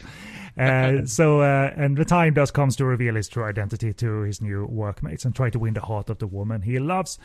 So let's first of all do some minor box office chat. And if, if I understood things correctly, this opened before the start of the Lunar New Year, like just a week before. But I guess it could be slotted into that year's Lunar New Year lineup because the movies play over a couple of weeks, and therefore, you know, uh, it could be considered a Lunar New Year movie. I mean, is that common that movies open before the holiday starts? Essentially, I, I might as well ask that. Yes, it's very normal because you want to start. You don't want to open. I mean, in China they open films on the first day of New Year, but in Hong Kong we start on the on the uh, run up to the to the to the holiday. We don't actually open new films on the first first day of New Year's. We we open it like a few days before, and then we let it build up, essentially to retain um, box office screen. So so yeah, it's very normal. So this film was definitely a new New Year film and it, it certainly feels like it. Uh, its box office was 20 million Hong Kong dollars, and that resulted in taking eighth place in the top 10 highest grossing local movies of uh, that year, which was like 20 million short of Stephen Chow's breakthrough vehicle, All for the Winner. And also another Stephen Chow movie, uh, God of Gamblers 2, was uh, on that list. Uh, I was also looking at what other possible movie, movies it was competing with during the new year because um, Fun the Luck and the Tycoon played into February and uh, all of that. So possibly the Carol Chang, George Lam romantic comedy Heart into Hearts was part of the New Year lineup. But otherwise, like the top 10 opened at other times of the year and still did tremendous business. So uh, the top 10 wasn't just 10 movies from from the spring or anything. Well, I can tell you the other the other films. Sure, sure. Because uh, I have a list of uh, releases from 1990. It was a very weak New Year. and once I tell you, you realize uh, uh, it's also a Sammo Hung versus Sammo Hung year because it has um so it has this one, The Fun, the Luck, Tycoon. You have, like you said, Heart into Hearts, a sequel to the, the first film. I forgot the name of that film. I can't keep track of those, by the way. Paul, for some reason, can. There's multiple hot movies with George Lam and Carol Chang, but then it seems like there's so many, so many more Carol Chang, George Lam movies from DMB in Sync Sound to keep track of that are romantic. Right, but I think these characters are, are these these two films. So Heart into Heart is the second one. I can tell you the Chinese title, but I don't know. I don't remember the, the English title of the first one. Uh, but anyway, that was two years prior to that. But anyway, so it's that film, and then you have The Fortune Code, directed by Ken Chan, starring Sammo Hung, Anita Mui, Ellen Tam, and Andy Lau, and versus Shanghai Shanghai, directed by Teddy Robbins, starring George Lam, Anita Mui, Yuen Biao, Sammo Hung it's Anita Mui uh, is flawless in it, but it, it's um, Shanghai Shanghai is a. It's not great. I mean, uh, we did it as part of our George Lam coverage. I, I remember such a strange role for George Lam as the uh, as a great inventor and uh, he's uh, at his most uh, not at his most but he's uh, he's uh, sort of slotted into the lame category for shanghai shanghai but but it, has got some, some sammo hung action so and as we talked about um, i think last show with paul 1991 was a much more stellar year in terms of your choice of uh, chinese new year movies because that one came with tricky brains the andy lau um, stephen chow film once a thief the, the john woo film and also um, a jackie chan film Operation Condor. So so 1990, a really terrible year for Chinese New Year films, I have to say. Well, it gave us uh, Stephen Chow, I suppose, uh, as um, as now, now is uh, on his uh, comedy path with uh, All for the Winner, um, uh, regardless of when it came in the year. That's um, yeah, that came much later in the year, in like in like the summer. So yeah. that, it came much later. Yeah, and, one or two years later, whether 91, 92, 93, it's incredibly amusing to look at the top 10 list because the first five spots are Stephen Chow movies. they made all the money. And uh, they're all pretty solid, all of them. It's like a year with uh, Fight Back to School and uh, maybe Flirting Scholar and things like that. He uh, he dominated the box office, uh, that's for damn sure. So um, we are gonna get into the review, and uh, I mean, there's there's things to talk of here. But um, as for my short opinion, I, I can't stop you, listener, viewer, if you're bothered by the fact that they are tailoring this film after com- coming to America. But as part of the that year's Lunar New Year lineup, uh, maybe the one of the best contenders as we just discussed. But regardless, it ticks the boxes in a dependent ma- manner. It's pleasant, not hilarious. It's got enough charisma from and charm from the stars, fun shenanigans within and outside of the Chow Yun-fat Sylvia Chang core. Beyond sings a few songs, and then it's over and that's fine. That's fine. Even if you, you you're making audience friendly entertainment, uh, but but you need to put some work into it and understand that mindset and execute what you're working towards. And I think uh, it does that perfectly well without uh, being a Lunar New Year classic or anything. So it's um, it, it's over and done with um, quickly. We could end the review right there because what else is there to say? But there there are a few more things to say. But I'll throw over to you. Uh, in short, uh, what did you think of Fun the Luck and the Tycoon? I would say that there is no explicit credit that it's an adaptation or in any way based on Coming to America. In fact, it's just very much that kind of Cinema City production that you know Raymond Wong production where they sort of steal an idea and then they make it a Hong Kong film, and that's pretty much it. it, it let's face it. It's an illegal copy of Coming to America. I mean, let's just, let's just put it. Let's just go. But then, then again, the the story of you know a rich guy who slums and then you know finds the true meaning of, of, of life it's not something that you know coming to america came up with. It's just that some of the gags yeah just that some of the gags happen to be copied from uh, coming to america. But that archetype that story the narrative of a rich man slumming and then realizing the true you know the meaning of life that that is something that is uh, very much a long tradition in comedies the thing is, once I saw the film, I was like five minutes in because you were like, "I'm gonna watch Coming to America again," and I'm like, "Why? Why? I don't know." I mean, and then like five minutes into it, I was like, "Oh, that's Coming to America." so disconnected from that. Acceptable Lunar New Year fair um, in your eyes, in your 2020 eyes. Perfectly fine. I mean, this Johnny To in the whole like in his I'm still kind of just I just left my TV job and now I'm making commercial movies mode and you know my boss is Raymond Wong. So what else did you expect Johnny To to make? I mean, anyone who who's expecting like even the greatness of you know something like um, needing you or something. I mean, they're not gonna gonna get anything coming. I mean, this is a anyone could have made this. Let's face it. Even Raymond Wong himself probably could have uh, directed this. Yes, exactly. Raymond Wong himself might have directed half the film. Who knows? So, so yeah, it's very much an average Lunar New Year comedy. It's pleasant. I, I could, I could see myself spending half an hour, I mean, hour and a half of it on Chinese New Year. It's perfectly fine. I wanted to ask uh, and focus a little bit on Chine Fat because I I had the pleasure of uh, let's count his credits each year between 1987 and 1989. What's the sort of average per year? We know he did a lot, and he did as much as 10 or 11 movies per year across 1987, 1988, 1989 per year. Enter 1990. This was his only starring role. Oh well, he does two roles because he's he, he plays dual roles, but this was his only starring role in the 1990s. I wonder, worn out or in a purely comfortable spot financially. So by the turn of the of the decade, there, maybe I could be select with my vehicles uh, rather than working to support myself like I did for a while in the 80s. Uh, but but also, I, I'm sure as a performer, whether you're in the front of the camera or behind the camera, you, you'd want your voice to be unique and fresh. You'd want to be inspired rather than overworked. But still, considering the amount that he did, there's some truly awe-inspiring acting here, crossing over both from dramatic to comedic. And I thought he always did that with ease. Not every comedic movie is great, but obviously he had that uh, that skill set, and so he had the rights, I think, to I'm gonna make this my movie and I'm gonna wait for it. and I'm gonna have a bit of a lie down because I can. So, and I think he earned that, and uh, he shows up dependably here uh, without uh, exceeding anything. So, what what I wanted to ask uh, any spontaneous thoughts on that late '80s run after he had broken through, because it's it's quite insane, and it's not just walk on part for five minutes off to the next set. There's a lot of starring vehicles in there. Right. No, it's absolutely one, he's worn out. And two, by then he probably has a very high asking price and not everyone can afford him anymore by that point. And three, he was probably planning uh planning his his um Hollywood sojourn by then because in 1998 he did replacement killers but he was pretty much planning for around the mid 90s right he started learning english in mid 90s and when he did peace hotel it almost felt like he was already halfway gone left of Hong- left hong kong already. So um yeah by that point he was probably very expensive. He was probably very uh, tired. And he probably was like well i'm not gonna i mean unless the triads make me i'm not gonna go and make seven movies a, a year anymore. And i- in fact i think when he was doing seven movies a year i'm sure some of them involved triad wrangling yeah It seemed to happen to the best of them, indeed. but they, when you look back on that without even looking at the filmography, do, do, do you feel like, yeah, that was a solid run of movies? Man, because uh, just because you're a working Hong Kong actor, you don't produce results like he did, you know.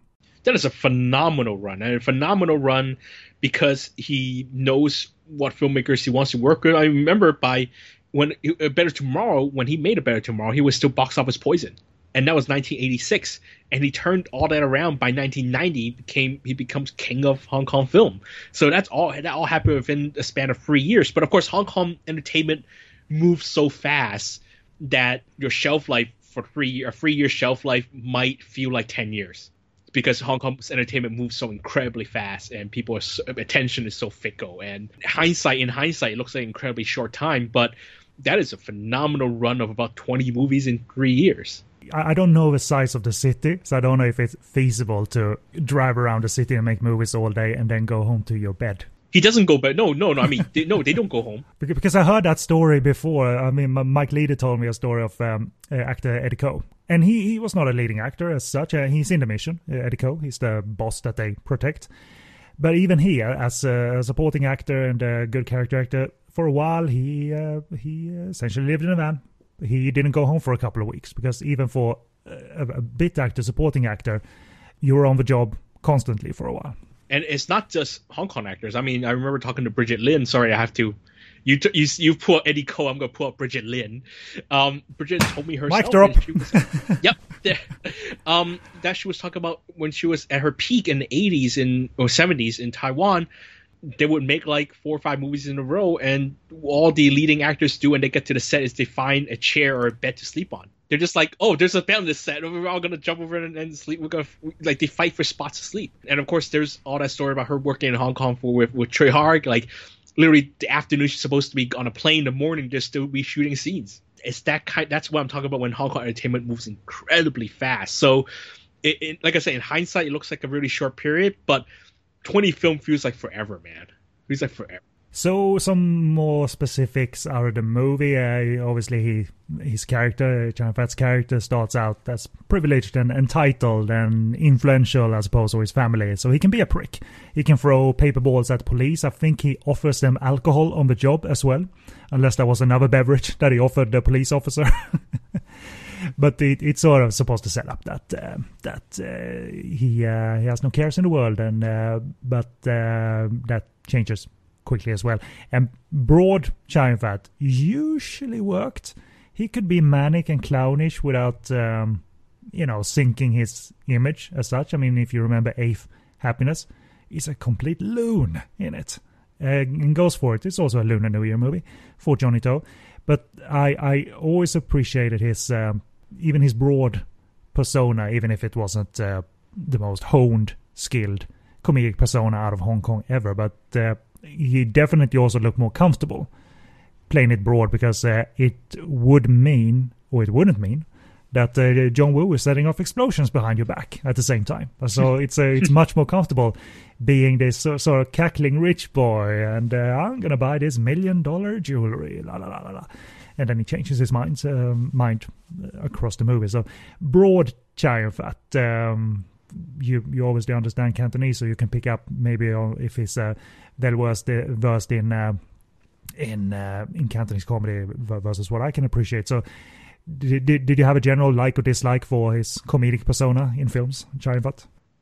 Oh, I love watching Fat in comedies because I mean I know that Western fans all expect him to have the guns and all that stuff, but us Hong Kongers we love him because he's a charming, funny guy. He's a very funny. Um, I wouldn't say he's, he's very much a grassroots kind of guy. You know, he's not like he's not like Oscar Wilde or anything. You know, I mean, he's not posh, right? He grew up in Lamma Island. You know, he's one of us in a way. So, so that's what we like him for. He has that very much a grassroots humor and grassroots charm. And you know, people even say now that you can still spot him at Kowloon City Wet Market buying food every day or buying well, groceries a couple of times a week he's just that kind of guy. So so that's what we love about Chow Fat. We don't yeah, I mean he's iconic as a guy with two guns and John Woo movies, but if you look at the box office figures, his comedies and his romantic comedies have, and his romantic films have always done better than in, on average than his action films. Oh yeah, very much so. Uh, the, like, like, a classic like The Killer, I think is uh, was an underperformer in Hong Kong, for instance, and and and then All About Ah-Long um, is you know tough melodrama and that's the sort of box office winner out of those two. So, um, eh, but it's always cool to know and uh, cool to appreciate as you as you grew into a Hong Kong cinema fan that clearly the local audiences won't bat an eyelid when Chow Fat, you know, at uh, 4 p.m. in one screening does Romancing Star one, and then you go to an 8 p.m. screening and you watch. Uh, you know, uh, uh, The Killer, for instance. I know they're from different years, but I don't think uh, local audiences would think that's a strange sort of detour because it isn't a detour. It's um, his preferred his preferred image, and uh, he's got multiple images, and they're they're all um, uh, all all accepted. You know, but uh, you know, I gather the Romancing Stars something like it, it's an easier watch and more joyous watch for local audiences, obviously. So. Um, rather than the bloodshed of uh, of the killer. But uh, it's always been interesting, um, even watching Andy Lau switch up roles and such. That was never a problem either uh, to um, to adapt to the different image that they project and all of that. I mean, when I first saw the comedic side of Chow Fat, I think it was Tiger on Beat, and it was fairly early on in my viewing of Hong Kong movies. So it was never strange, but rather infatuating that uh, he's sort of a cackling cackling loon, and he pees his pants at the beginning of the movie. So that's a cool heroic bloodshed image, shed, but not forever. You know what I mean? You you could switch mm-hmm. back easily into it. So that, that was always um, always fun as you discovered his movies, and uh, they they they were put out. Uh, they they were sort of prioritized because even even in the UK where I bought my tapes from. Chow Fat movies um, sold, uh, so he had gained a certain status and, and popularity. There is a gag about Eddie Murphy here, and I don't understand it. It might just be impossible to translate it from Cantonese to English, but at one point they say, he asks Fat probably, what's the biggest diamond in the world? And the person answers, The Tear of Eddie Murphy. Oh yeah, Did that make sense to you at all? it's westernized. Actually, in Chinese, it's something else. I forget what it is, but it, they made a bunch of gags and and they westernized it to make it because it's all puns and wordplay. So they just they just I guess the Eddie Murphy thing was in, i i uh, on purpose because maybe because of coming into America. I don't know. Yeah, no, I mean that was a westernization, uh, a clear uh, intentional westernization. So it's not a direct translation of what's being said. So uh, yeah, these are I think retranslated subtitles um, either. So it might have. I, I don't know if it was even in the original ones. Who knows? Uh, so uh, if you have a VCD or a tape or a laserdisc, listeners, uh, let us know if uh, Eddie Murphy is even mentioned on the cinema print of Fun de Luck and the Tycoon. Some of the broader bits. I mean, does the Nina Li Chi broad bit work for you as this uber wealthy aristocrat? Almost that she walks like I, I thought just because she's so tightly strapped into that dress, that's why she has to walk like that. But I guess it's simply a fun, breezy Lunar New Year comment on rich people move this way. So let's some so let's milk that for a couple of scenes. Does that play well for you, or is that just too broad and too silly for to even be to even be funny?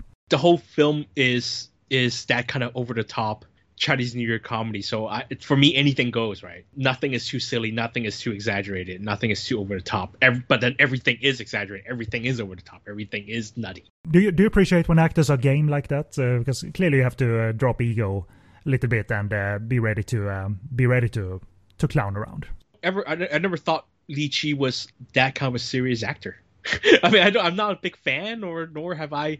Am I that? Um, have I seen many of her films? But when you know you're on a Chinese New Year comedy with Chow Yun-fat and direct and produced by Raymond Wong, you know what you know what you're in for, right? You know you're not gonna be you're not there to do Shakespeare, you know. So so for me, it's nothing that special, nor is it anything that brave. It's just something you have to do. I mean, a lot of them, which is why a lot of them sort of overdo it because they just kind of have to ham it up for the camera because that's their job. They think that's their job, and to them, it doesn't matter if the, if the audience like it or not. They're just like, we'll pay to do it. We gotta follow it this tone, and this is the tone we're to achieve. So let's just do it.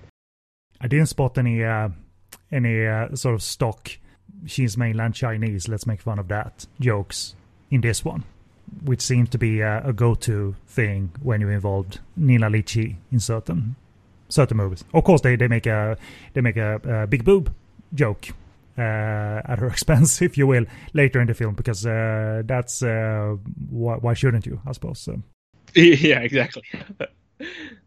the, I, think Giant Fat this game. I think uh, I enjoy when he goes to the charity function. Uh, uh, I enjoy him sort of enjoying himself being in a situation where he might be recognized, he might not be recognized, but uh, he's enjoying the change of scenery and he uses his charisma fairly well at that point. And uh, I guess the only joke I truly laughed at because the movie does things in, on a more pleasant level, I suppose, is when the, the Beyond kids uh, approach uh, the guests for donation and they run away, screaming, "Greed!"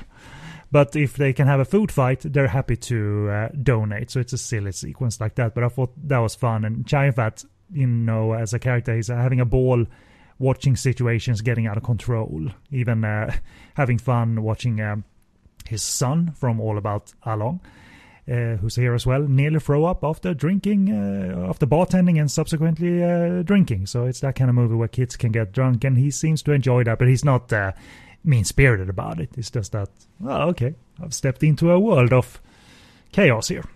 Let's follow that thread into the fast food restaurant and all of that. So um, I thought that was enjoyable without being, you know, a big, grand comedic uh, set piece. It establishes who who the characters are and then has a little comedic bit with the food fight and uh, everybody can recognize who's uh, in the movie. Like, there's Sylvia, there's Chow, there's the kids from Beyond. So it's audience and it's an audience friendly section is what I'm um, is what I'm getting at. So.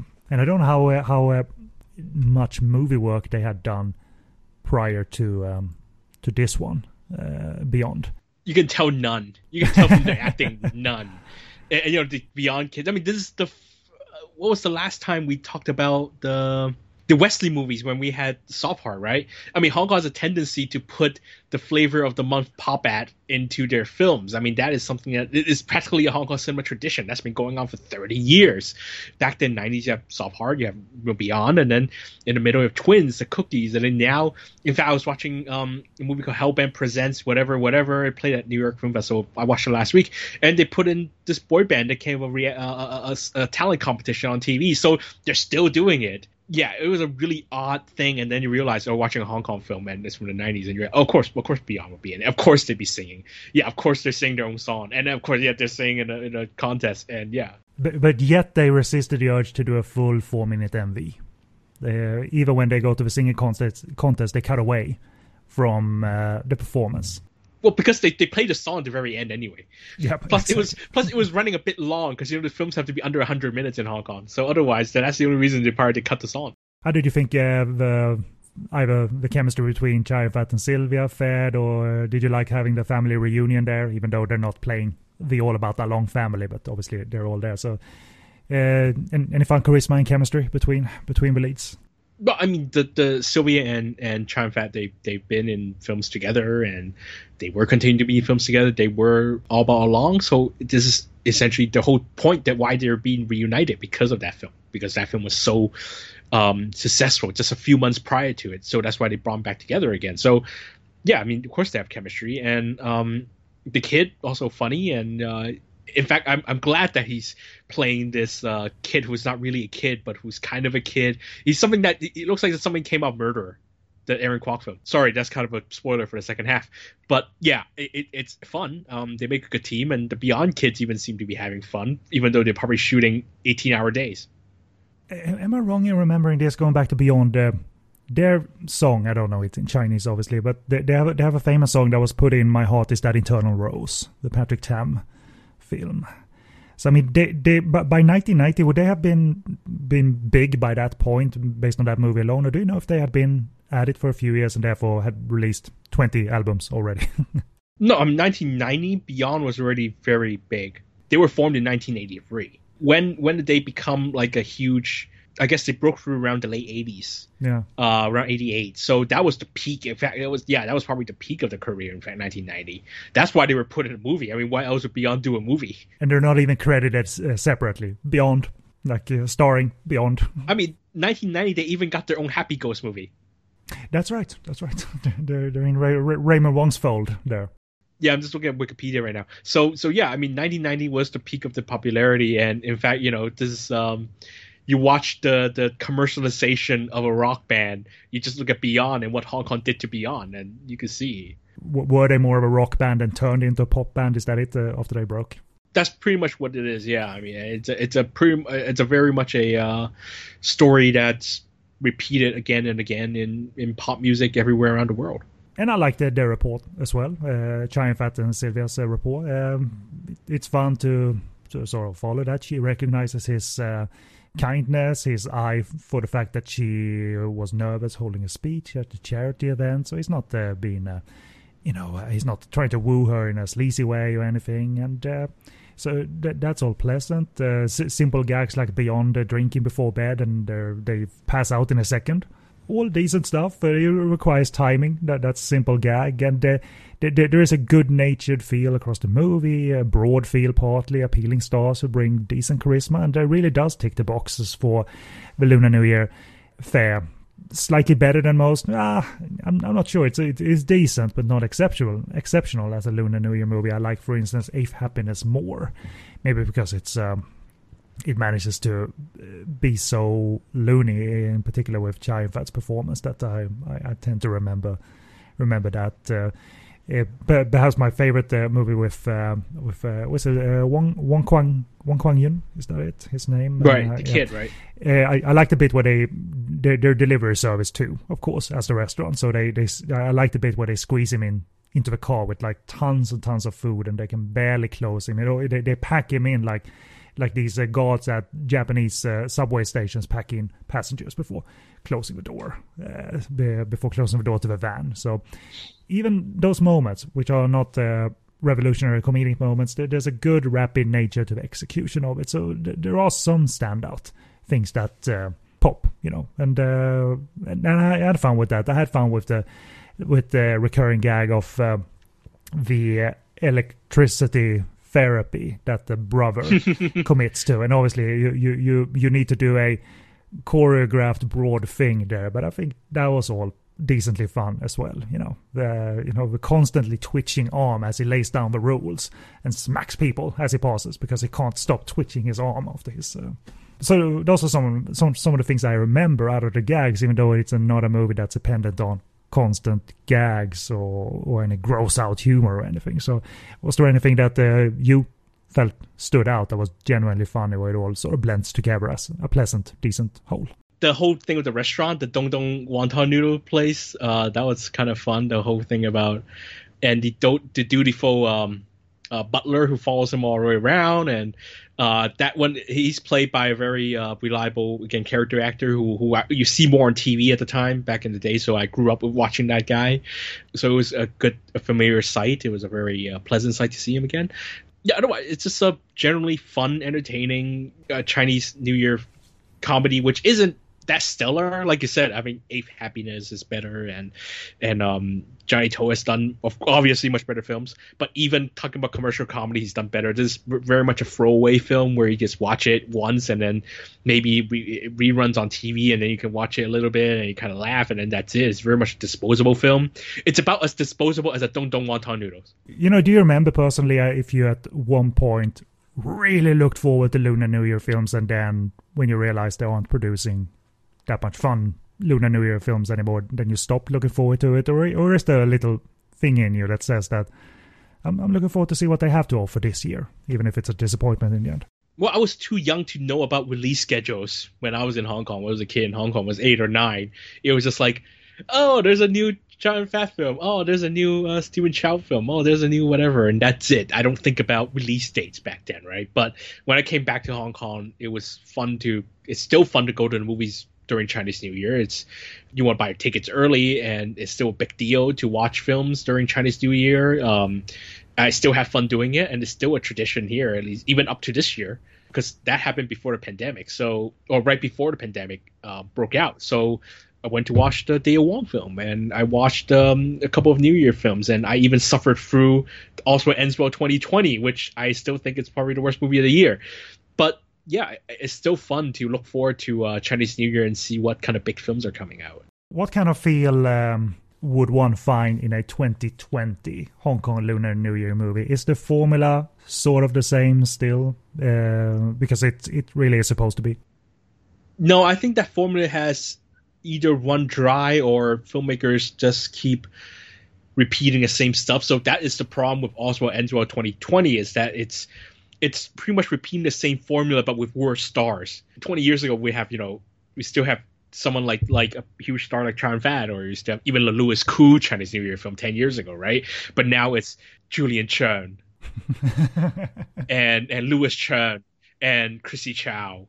And that's the idea of a Chinese New Year film. I'm like, guys, what what happened to the stars? I mean, it, it yes, it's Hong Kong's fault for not producing bigger stars, but it's like if this is all that Raymond Wong can come up with in 2020 with his clout, then we're done. Like I think the Chinese New Year film is dead because you can't have big stars and you can't afford the big stars to do it anymore. It's almost like he wishes that maybe Stephen will return my call. I got a new All's Well Ends Well, but I think Stephen is both done with the All's Well Ends Well movies. He did at least two, maybe three. Stephen Stephen is done with Hong Kong cinema. Let's face it, he's done with Hong Kong. He's done with Hong Kong. Period. You guys want to come work on the film? You guys are coming up to China to talk to me. Like I'm not gonna like I'm not making Hong Kong. I will work with Hong Kong people. Like I will work with Hong Kong crew, but Hong Kong like cinema is dead to him.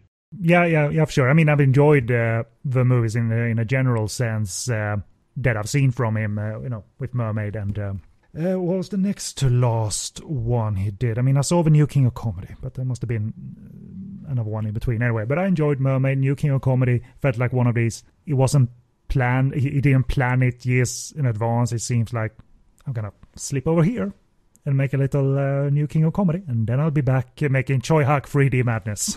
Yeah, New King of Comedy was only made because Mermaid 2 was delayed and he didn't have anything to deliver. So so he just jumped out and Hong Konged it. He he Hong Konged it essentially. That's what it. yeah, I mean that's. I mean, so so I guess Hong Kong cinema isn't really dead to him. I mean, he still works in that fashion, but he's like he's no longer interested in what Hong Kongers thinks about his films. I mean, he will have his films dubbed in Cantonese for the Hong Kong market, but he's not going to come to Hong Kong to do promotion. He'll go as far as Shenzhen, which he's done. He's gone to Shenzhen to do, you know, audience meet and greets, but he won't even cross the border to come back up here and meet his audience. It's really weird. But anyway, I digress. I digress. I'm sorry. But if it's uh, if it's the the discussion, the Lunar New Year discussion, Stephen Chow's movies were very much a um, tradition for for a while. I mean, uh, I'm sure he had a couple of new, Lunar New Year movies in a row in that run in 1990 up to mid 90s, perhaps, and and he certainly came back to do. Some some more towards the end of the millennium, even if they weren't as stellar as the, the original All's Well Ends Well and all of that. Uh, so um, uh, I suppose my final note is that even the hide under table farce that they do here manages to be entirely likable. And, and as I said, they get they get a Nina Li Chi boob joke in there as they uh, build the human table, I suppose. And uh, her assets uh, manages to stick out, obviously. So, uh, family friendly entertainment, Kevin. Thunder Luck and the Tycoon, it was meant for us to sort of lean back and uh, after having to uh, deal with election one and two and its serious implications, uh, we got to lean back and examine the less than serious uh, implications of a Lunar New Year film. And uh, I guess the serious implication is that it needs to make money, and uh, it uh, might not have made a ton of money being eighth place that year, but it seems like it was pretty. It, it, was like a void that year of the Lunar New Year offering, if you will. So that's uh, it for my notes. So I'm to throw over to you to see if you want to share anything else about coming to America Hong Kong style. yes, when I watch um, older Hong Kong films, I like to look at the cast list or the crew list to see if there's any names that we recognize. So I recognize a few. Um, Ching Siu-tung is the action choreographer of the film. What did he do on the film? Did they do a little slide with a car at one point? I think it's the car chase at the end of the film. Spoiler alert. I'm sorry. Pretty much, I think so. Spoiler for a Lunar New Year movie, Kevin. Come on. they they all do the greeting at the end, but uh, in the, you know which they normally do. They don't do it in this movie. They, uh, maybe they say "Gong Fat Choi" at one point, but they don't stop. Uh, the, the, entire cast doesn't uh, take a bow at the end of the movie or anything. Well, I mean, they were making films so quickly at that time; they didn't even know when it's going to be released, and it's just like, oh, forget it. It's our Chinese Year. Yeah, whatever. Um, but anyway, yeah. So Benny Chan produced the trailer or the, the the promotional film, as they say in the credits, but I think that means the trailer. So this is before Benny Chan. The same year Benny Chan made a moment of romance, but this is still when he's um he's still a either co-director or assistant director. So he made he's still behind the scenes. Also, the the the credits weirdly credits Johnny To as the production designer. It always occurred to me that that they, they, they simply don't know how to do that credit in in English. So I, I, thought like, well, they mean producer, but he's not listed as producer. So what are they actually listing there? Right. In Chinese, it's essentially production planner. So imagine like a producer, but down, probably down and dirty, and you know, actually dealing with the production issues and things like that. So um, not really a producer who's like the money man or the one who just watches the film and say, "I have notes." So I think he's much more down and dirty in terms of the production because he's some TV. So you know, this is what he does best. Uh, which is why I, I had this, I, I had that theory about Raymond Wong probably um, uh, directing a scene or two or half the film just to make the release schedule. So so who knows? But yeah, um, that's those are the three interesting things I noted. And uh, that's uh, us. Uh, the availability is very swift and easy because uh, the Thunder Luck in the Tycoon is available on DVD and Blu-ray in Hong Kong. It got a reissue either this year or last year, so it's from a new new transfer and uh, all of that um, from one of the two companies that seems to be churning out these. Uh, well, they, they place it under the banner Hong Kong Classics, but you don't know what you're gonna get because those two companies combined, uh, I think it's CN and Maya or CN or Panorama. One week we might have a string of Category 3 movies under that banner, Hong Kong Classics. And while I'm appreciative like hell, they're not all classic classic movies, but they've been out of circulation for so long, and that, that would include uh, this one. I think it had a one of those uh, silver cases joy sales uh, edition and that's not easy to find so now they put out uh, put it out again in circulation in a new uh, in a new uh, transfer, making this movie look the best it has ever looked. So go get the fun, the luck, and the tycoon. Uh, right now, these companies, I think it, they differ in terms of the region coding. So, so I can't say if this is ABC or region. What is it in Hong Kong? It's a region B for Blu-ray, I think. But regardless, uh, sometimes these uh, releases are region all, so you can get them if uh, even if you don't have a region free player. But you really should get one because it's, it's worth the investment. But at any rate, uh, we are done for this uh, episode. Uh, uh, the contact information in all simplicity goes as follows. For all your Podcast on Fire network needs, go to podcastonfire.com. You'll find social media links, iTunes feed, subscription links, and relevant links uh, connected to this episode in the show post. So that's uh, my plugs, and I'm going to throw over to, to Kevin as honorary co producer, co host. So plug as much as you like, and you keep everything in your head that you've uh, been uh, working on for the last 12 months, or some projects are gone from conscious memory. Like I said, a lot of my films that I work on are sort of stuck in a pipeline for so long, I forget what I've done and when they're coming out. But like I said in the beginning of the show, September Hong Kong Story. Uh, we'll be traveling on the festival circuit over the next year or so. Um, same for Hand Cigarette, which I think will have very long legs um, especially after all the uh, nominations at the Golden Horse Awards. My Prince Edward and Suk Suk out on um, home video now, so please do get them. Um, in fact, My Prince Edward is the refined subtitle, so me and director we, fin- we managed to do another run before after the DCP was made, and we did one last run before the DVD uh, subtitles were locked in, so the DVD should be sort of a sort of a, a refined version of the subtitle, a polished version of the subtitles. Uh, well, my Twitter is at the Golden Rock at the Golden Rock. That's one word. Uh, I am often on there. Yeah, what else? That's it. Well, you're a co-host of uh, East Screen, West Screen that made its uh, resurgence uh, this year after Paul Fox finally eradicated his uh, tech uh, troubles. Uh, so um, I know there's some episodes you've done that are not at the time of recording released yet, including a, um, a, a sort of R.I.P. Benny Chan impromptu podcast um, special. So I'm looking forward to Yes. um, to hearing that because uh, even if you don't watch anything beforehand, you can always screen the filmography and um, talk about your memories of uh, of the filmmaker at um, at hand. So um, I'm looking forward to um, to hearing that. Did you ever get to meet Benny Chan, by the way? No, I I never got to work on a film by him. Um, for about two seconds, I was I was being considered about working on Raging Fire, but that didn't work out for some reason. So I almost worked on a Benny Chan film, and uh, unfortunately, I won't be able to now. I, I did do some. Uh, I I did do translation for the teaser like a year ago, and we were discussing possibly about subtitling the film, but it didn't work out. So I don't know who it went to. Uh, but uh, very cool. Thank you, Kevin. And uh, zakkatenmedia.com. The link will be in the show post and uh, all of that good stuff. So check out uh, Kevin's endeavors. But uh, in the meantime, I've been um, Ken B, reviewing Election 2 and the Fun, the Luck, and the Tycoon with Kevin Masso. Say goodbye to the, to the kind people. Thank you for having me on, Ken, and uh, goodbye, everyone.